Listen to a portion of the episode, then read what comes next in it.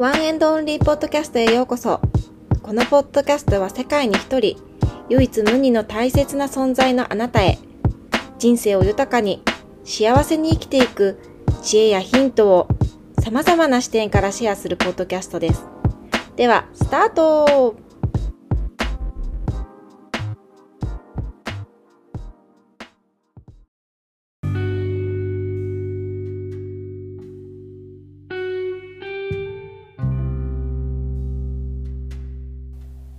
皆さんこんにちは。こんばんは。かおるです。いかがお過ごしでしょうか？本日もこのワンエンドオリーポッドキャストを聞いていただいてどうもありがとうございます。今日は6月の24日の金曜日です。今私はですね朝のお散歩に行ってきて帰ってきました。めっちゃ今日はいい天気です。ちょっとムシッとしてるんですけどまあ、もうちょっとですね関東は梅雨明けあ明けたの？まだ明けてないよね。で、まあ、沖縄明けたって言ってましたね。だ東京はまだ明けてないみたいでちょっとムシムシした季節です。はい。で今日はですね今日のテーマは非二元の世界っていうことについてお話ししようと思ってるんですけどあの前回メンタルヘルスと良好な関係を保つためにやってよかったことっていうのを3位まで発表してあと2位と1位を話すっていうエピソードを話す前にちょっと一回この非二元の世界についてちょっと話したいなって思ったんですよね。っていうのもこういう私今までポッドキャストでも何回か言ってるんですけどなんか自分の中であのちゃんと落とし込んだものしか話したくないみたいなことを言ってる時もあってそれふっと気づいたんですけどあこれまた私の完璧主義者完璧主義さんこんにちはしてるなっていうふうに思ったんですよね。っていうのももっと調べてからとかもっと自分の血と骨と肉になってから話そうとかっていうところが私結構あって。だけどなんだろう。なんとなく今その非二元の世界っていうのを私が今ちょうどなんか自分の中に落とし込んでる時に得た知識をみんなと一緒にシェアしようみたいな。調べ尽くしてるわけでもないし全部腑に落ちてるわけでもないけれど今の時点のことで話したいなって思ったからもうここは私のまた一つのマインドブロックの壁を一個ぶち破ってちょっと中途半端な状態だけどシェアしてみたいなって思ったのでこの世界についてね話したいと思うんですね。であのこれインスタグラムのストーリーでもシェアして非二元の世界についてシェアしたらほとんどの方が知らないっていうふうに言っていて1人だけあの今勉強してますっていうふうに言ってる方がいたですよね。だから割とまだそんなに知られてないというか日本でも情報が結構少ないと思うんですよね、まあ、かなりマニアックな考え方だと思うんですね。なのででもね私はねすごいねほっとしたんですねこの考え方に出会って。すっごいほっとした。だからちょっと話したいと思うしでも話を聞いてて全く何言ってんのか分かんないっていう方もすごくいると思うし全然それでいいと思うんですよね。だから頭でこういうのキャッチしないでハートで聞いてほしいなっていうふうに思います。はい。ではちょっと話していこうと思いますね。であのー、私このせこの考え方に行き着いたのって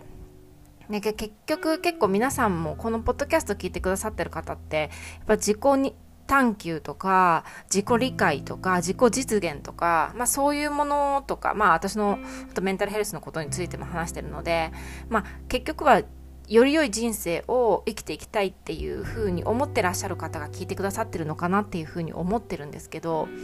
やっぱみんなそれぞれジャーニーってあって私も2年前にマインドセットっていう考え方に初めて出会って衝撃を受けて、まあ、そこからセルフラブの考え方だったり NLP っていうものだったり心理学だったり、まあ、それそれこそなんだろうスピリチュアルな考え方だったりっていう本当いろんな考え方に触れて持病との向き合い方もねすごくこう視点が変わったっていうのがあったんですね。なんですけどなんですけどやっぱりなんだろう自分のその自己探求の旅っていうのが永遠に終わらないっていうふうに思うんですね。っていうのも何かが起きた調べる考えるやってみる落ち着くまた何かが起こる考えるやってみる落ち着くみたいなのをずっと永遠に繰り返しているみたいなところがあって結構それって皆さんよくあることだと思うんですよね。なんですけどこの非人間の世界ってじゃあ何がすごいんだっていうとその自己探求の終焉を 迎えることができるっていうか最後に行き着く場所みたいな感じだなっていうふうに思うんですよね。だから結局あのこの非人間の世界のことを話すにあたってやっぱきっかけってなったのってやっぱスピリチュアリティな考え方だと私は思っていて、まあ、スピリチュアリティを通らないと多分非人間の世界とか非二元って結局日極化ではない世界っていうことなんですけどそこに行き着く人はいないんじゃないかなっていうふうに思うんですよね。でその非二元いわゆる non-duality なんですけど non-duality の世界ってどういうことなのかっていうと結局よくよく聞いたことあると思うんですけどメタ認知とかってよく聞いたことありますかねで全部これってすごく抽象性の高い世界のことを言うんですね。すごく抽象的なわけです。でも私たちってすごく具体性を求めませんか？抽象的なものってなんかつかみどころがないからぼやけててあまりなんかこう納得しない方って多いと思うんですね。私もそうだとそうだし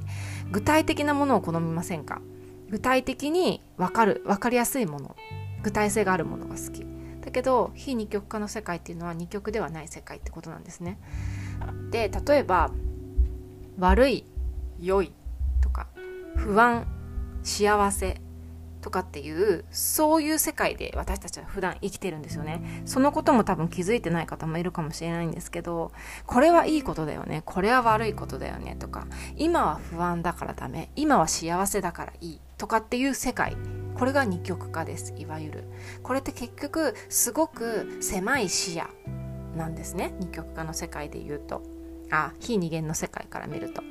でこの良い方悪い方不安幸せ2つのその世界で生きてるっていうのはいわゆる私たちから普段慣れてる視点なんですよね。でそこの視点から非二元っていうのは出る。そこから出るっていうことなんですね。だから結局悪いもあるし良いもある。不安もあって幸せもある。だからコインの表と裏ていう考え方なんですよ。で鏡も持つと両方ありますよね。片方は鏡で片方は、まあ、絵が描いてあったりするその後ろ側だか前側なんだか分かんないですけど必ずこう2面ありますよね2面で1つのものとなっているだから非二元も結局そうで良い悪いで1つの世界不安幸せで1つの世界っていう風に見てるんですねだからこれが結局何があるっていうとそれで一つっていうふうに考えてるので不安も幸せも同じものなんですよ。だから幸せがあるから不安もある。不安もあるから幸せもある。その真ん中にいるのが自分だっていう考え方なんですね。だから例えば自分に不安が起きた時にあやだなんで私はこういうふうに不安に思うんだろう。って思った瞬間にその反対側にも幸せが存在してるっていう風な考え方なんですよ。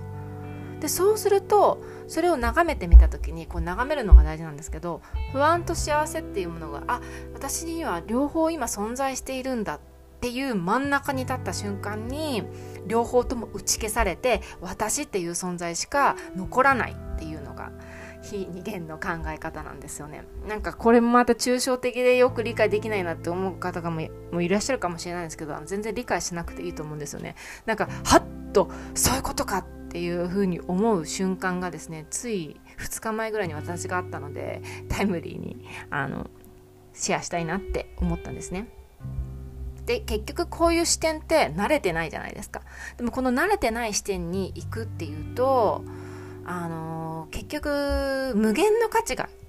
え広がってるっていうことになるんですね。でその私たちが先ほど最初に言ったんですけど抽象的ではなくて具体性を好むっていうふうに言ったんですけどでこの結局この具体性を好んでいるっていうことがあの私たちのいわゆる苦しみをね生んだりしているんじゃないかっていうふうに私もは思ってるんですね。でその苦しみって何かっていうと行き着く先に無価値観っていうものがあるわけなんですよ。でその無価値観っていうものが私たちの意識できる心理学では健在意識とか言ったりするしあの普通によく意識とか言ったりするんですけどあの潜在意識健在意識の話聞いたことある方いらっしゃると思うんですけど潜在意識が97とか95ですよね。で健在意識が5%とか3%とか。で私たちが意識できる部分ってたったの5%とか3%しかないわけなんですよね。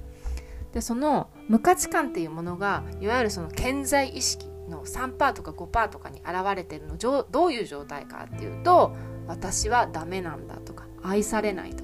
我慢しなくちゃとか頑張らなくちゃとかもっとこうならなくちゃとかなんかそういうものが健在意識として出てるその下にある潜在意識で持ってるものって結局その今言った無価値観っていうところにつながってきてるんですね。でその非二元の世界の方に行くとどうなるかっていうとその2極なので無価値観の反するものは無限なんですよ。無限。なので無価値観と無限どちらもある。で真ん中に立っているのが私。で両方打ち消されてない世界。私しかいない世界。なんですけどこの無限っていう方の価値観まあ、を知っている。その視点を自分が持つようになると結局どういうことがあるかっていうと私は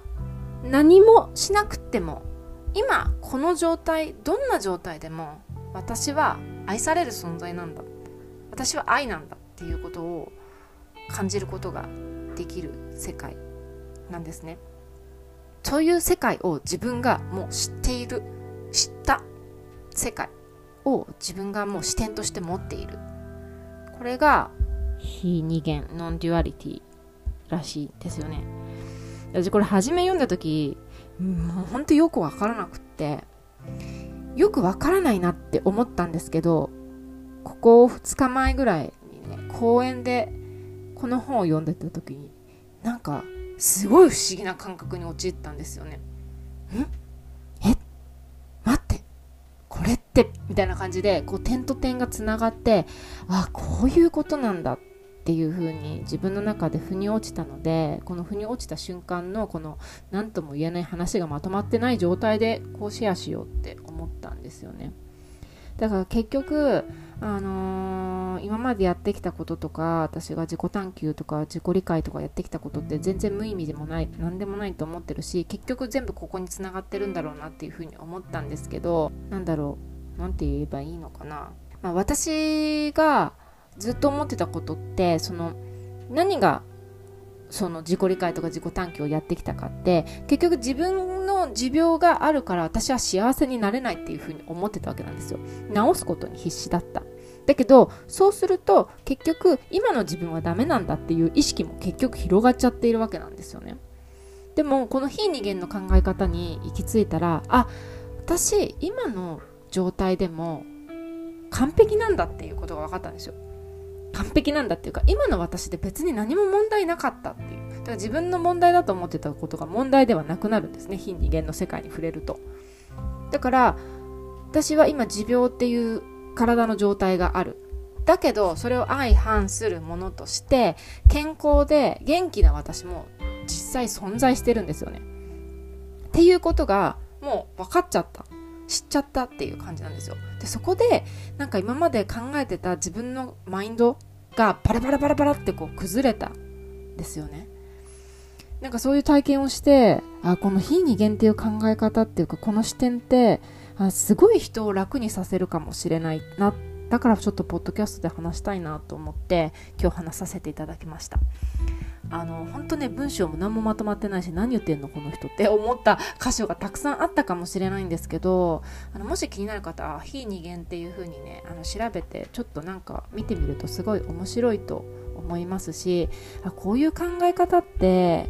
うん何かしら誰かを救うかもしれないってすごく思ったんですね。っていうのも私はスピリチュアリティの考え方はすごく好きで、まあ、結局スピリチュアリティって結局本質的なことでその人自身の在り方でツールだと私は思ってるんですね。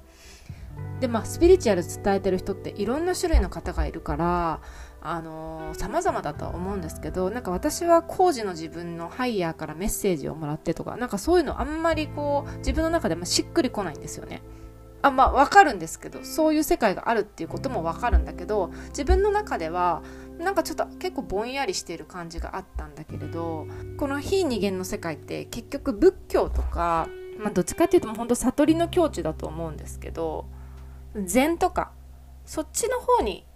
あの通じてるものなんですよね。あ,、あ、と脳科学とか量子力学とか。それがなんか私の中ですごくしっくりきてねこの考え方がね。あの最近すっごく救われてなんかこう今までにないような安心感をねこう自分の中で感じました。なので今日はちょっとシェアさせていただきました。では次回はですねメンタルヘルスを良好に保つためのやってよかった1位2位を発表したいと思いますので、